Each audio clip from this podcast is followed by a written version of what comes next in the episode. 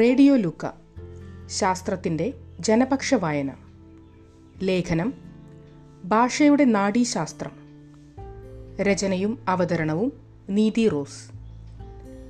നമ്മുടെ ചിന്തകൾ പ്രവർത്തികൾ നമ്മുടെ ഭാഷ ഇവയെ നിയന്ത്രിക്കുന്നത് നമ്മുടെ തലച്ചോറാണ്. തലച്ചോറിനകത്ത് നടക്കുന്ന രാസപ്രവർത്തനങ്ങളാണ് നമ്മുടെ ചിന്തകളെയും വികാരങ്ങളെയും ഭാഷയെയും നിയന്ത്രിക്കുന്നത്. ഒന്നിലധികം ഭാഷ സംസാരിക്കുന്നവരാണ് ഭൂരിപക്ഷം ആളുകളും. ഓരോ വ്യക്തികളോടും സംസാരിക്കേണ്ട രീതിയും വ്യാപ്തിയും നിർണയിച്ച് അതനുസരിച്ച് സംസാരിക്കുവാൻ തലച്ചോർ നിർദ്ദേശം നൽകുകയും നമ്മൾ പ്രവർത്തിക്കുകയും ചെയ്യുന്നു. ദശലക്ഷക്കണക്കിന് നാഡീകോശങ്ങളും അവയുടെ പ്രവർത്തനങ്ങളെ സഹായിക്കുന്ന കോശങ്ങളും നമ്മുടെ തലച്ചോറിനകത്തുണ്ട്. ഭാഷയെ നിയന്ത്രിക്കുന്ന തലച്ചോറിന്റെ പ്രവർത്തനം തികച്ചും വ്യത്യസ്തവും അത്ഭുതകരവുമാണ്. നമ്മുടെ തലച്ചോർ എങ്ങനെയാണ് ഭാഷയെ വിശകലനം ചെയ്യുന്നത് എന്ന് നമുക്ക് നോക്കാം. ഭാഷയുടെ പ്രവർത്തനങ്ങളെ നിയന്ത്രിക്കുന്നത് തലച്ചോറിലെ പ്രധാനപ്പെട്ട ഒരു ഭാഗമാണെന്ന് കൃത്യമായി ലോകത്തോട് പറഞ്ഞത് ഫ്രഞ്ച് ന്യൂറോ സർജൻ പോൾ ബ്രോക്കെയാണ്.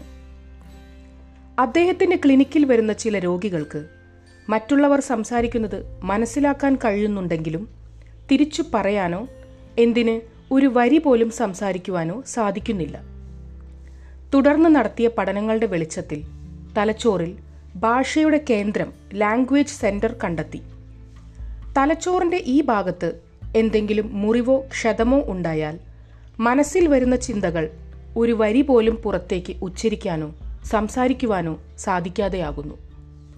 ചിലപ്പോൾ യാന്ത്രികമായി ചില ശബ്ദങ്ങൾ പുറപ്പെടുവിക്കാനാകും. അത്രമാത്രം. ഒന്ന് ഓർത്തു നോക്കൂ അത്തരം ഒരവസ്ഥ. പത്തു വർഷത്തിനു ശേഷം ശാസ്ത്രജ്ഞൻ കാൾ വേണിക് ഭാഷയെ കൃത്യമായി അപഗ്രഥിക്കുന്നത് തലച്ചോറിലെ മറ്റൊരു ഭാഗമാണെന്ന് കണ്ടെത്തി. തുടർന്ന് നടത്തിയ പഠനത്തിൽ നിന്ന് ഭാഷയെ കൃത്യമായി വിശകലനം ചെയ്ത് അവയുടെ അർത്ഥം മനസ്സിലാക്കുവാൻ തലച്ചോറിലെ മറ്റൊരു ഭാഗത്തിന്റെ പ്രവർത്തനം ആവശ്യമാണെന്ന് തെളിഞ്ഞു. നാം വായിക്കുകയും കേൾക്കുകയും ചെയ്യുന്ന ഭാഷയുടെ കൃത്യമായ അർത്ഥം മനസ്സിലാകണമെങ്കിൽ തലച്ചോറിലെ മറ്റൊരു ഭാഗത്തിന്റെ പ്രവർത്തനം അത്യന്താപേക്ഷിതമാണ്. ഇവർ രണ്ടുപേരുടെയും പഠനം ശാസ്ത്രലോകത്തിന് പുതിയൊരു അറിവായിരുന്നു. ഭാഷയുടെ കേന്ദ്രമായി കണ്ടെത്തിയ തലച്ചോറിലെ ഭാഗത്തെ ബ്രോക്കാസ് ഏരിയ എന്നും ഭാഷയുടെ അർത്ഥം അപഗ്രഥിക്കുന്ന ഭാഗം വേണിക്സ് ഏരിയ എന്നും കണ്ടെത്തി. നമ്മുടെ തലച്ചോറിനെ വലത് അർദ്ധഗോളം എന്നും ഇടത് അർദ്ധഗോളം എന്നും വേർതിരിച്ചിട്ടുണ്ട്. മിക്കവാറും ആളുകളിലും ഇടത് അർദ്ധഗോളത്തിലാണ് ഭാഷയെ നിയന്ത്രിക്കുന്നത് എന്ന് പഠനങ്ങൾ തെളിയിക്കുന്നു. തലച്ചോറിനകത്ത് നാഡീകോശങ്ങളും നാഡീകോശങ്ങളുടെ പ്രവർത്തനങ്ങളെ സഹായിക്കുന്ന കോശങ്ങളും പല വിധത്തിൽ സ്ഥിതി ചെയ്യുന്നു. നാഡീകോശത്തിനകത്ത് ഉൽപ്പാദിപ്പിക്കപ്പെടുന്ന രാസപദാർത്ഥം ന്യൂറോ ട്രാൻസ്മിറ്റർ മറ്റൊരു നാഡീകോശത്തിനകത്ത് ചെന്ന് പുതിയ മാറ്റങ്ങൾ വരുത്തുകയും പിന്നീട് ഒരു ചങ്ങല പോലെ അടുത്തടുത്ത കോശങ്ങളിൽ മാറ്റങ്ങൾ സംഭവിച്ചാണ് നാഡീകോശങ്ങൾ തലച്ചോറിലെ പ്രവർത്തനങ്ങളെ നിയന്ത്രിക്കുന്നത്. തലച്ചോർ എങ്ങനെയാണ് നമ്മുടെ ഭാഷയെ നിയന്ത്രിക്കുന്നത് എന്ന് നമുക്ക് നോക്കാം. നമ്മൾ ഒരു പുസ്തകം വായിക്കുമ്പോൾ കണ്ണിലെ റെറ്റിനയിൽ നിന്ന് തലച്ചോറിലെ കാഴ്ചകളെ അപഗ്രഥിക്കുന്ന കേന്ദ്രം വിഷ്വൽ കോട്ടക്സ് വരെയുള്ള പാത സജീവമാകുന്നു. രാസപദാർത്ഥത്തിന്റെ സ്വാധീനം മൂലം നാഡീകോശങ്ങളിൽ മാറ്റങ്ങൾ സംഭവിച്ചാണ് തലച്ചോറിലെ പാത സജീവമാകുന്നത്. അവിടെ നിന്ന് ആംഗുലാർ ഗൈറസ് വഴി തലച്ചോറിലെ വേണിക്സ് ഏരിയ വരെയുള്ള പാത സജീവമാകുന്നു.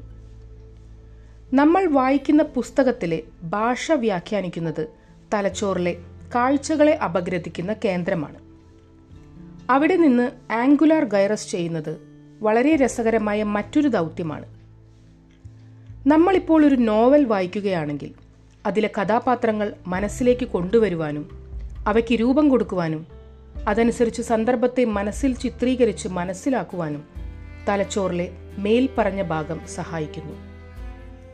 തുടർന്ന് വേണിക്സ് ഏരിയ നാം വായിക്കുന്ന വരികളുടെ അർത്ഥം പൂർണമായി നമുക്ക് മനസ്സിലാക്കി തരുന്നു. വായിച്ചതിനെപ്പറ്റി എന്തെങ്കിലും സംസാരിക്കണമെങ്കിൽ ബ്രോക്കാസ് ഏരിയയിൽ കാണപ്പെടുന്ന നാഡീകോശങ്ങൾ സജീവമാകുന്നു. തുടർന്ന് നമ്മൾ സംസാരിക്കുകയും ചെയ്യുന്നു. മറ്റൊരാളുടെ ഭാഷ നമ്മൾ കേൾക്കുമ്പോൾ ചെവിയിലെ ഉള്ളറയിൽ നിന്ന് തലച്ചോറിലെ കേൾവികളെ അപഗ്രഥിക്കുന്ന കേന്ദ്രം ഓഡിറ്ററി കോട്ടക്സ് വരെയുള്ള പാത സജീവമാകുന്നു. ആദ്യം വരികളുടെ വ്യാഖ്യാനം നടക്കുന്നത് അവിടെയാണ്. പിന്നീട് വേണിക്സ് ഏരിയ സജീവമാകുകയും കേൾക്കുന്ന വരികൾ നമുക്ക് പൂർണമായ അർത്ഥത്തോടെ മനസ്സിലാക്കുവാനും സാധിക്കുന്നു. നാഡീകോശങ്ങൾ കൃത്യമായി പ്രവർത്തിക്കുന്നതിലൂടെയാണ് നമ്മുടെ ഭാഷ വികാരങ്ങൾ ചിന്തകൾ പ്രവർത്തികൾ ഇവയെല്ലാം തലച്ചോർ നിയന്ത്രിക്കുന്നത്. എന്തെല്ലാം അത്ഭുതം നിറഞ്ഞതാണ് നമ്മുടെ ശരീരം എന്ന് നോക്കൂ.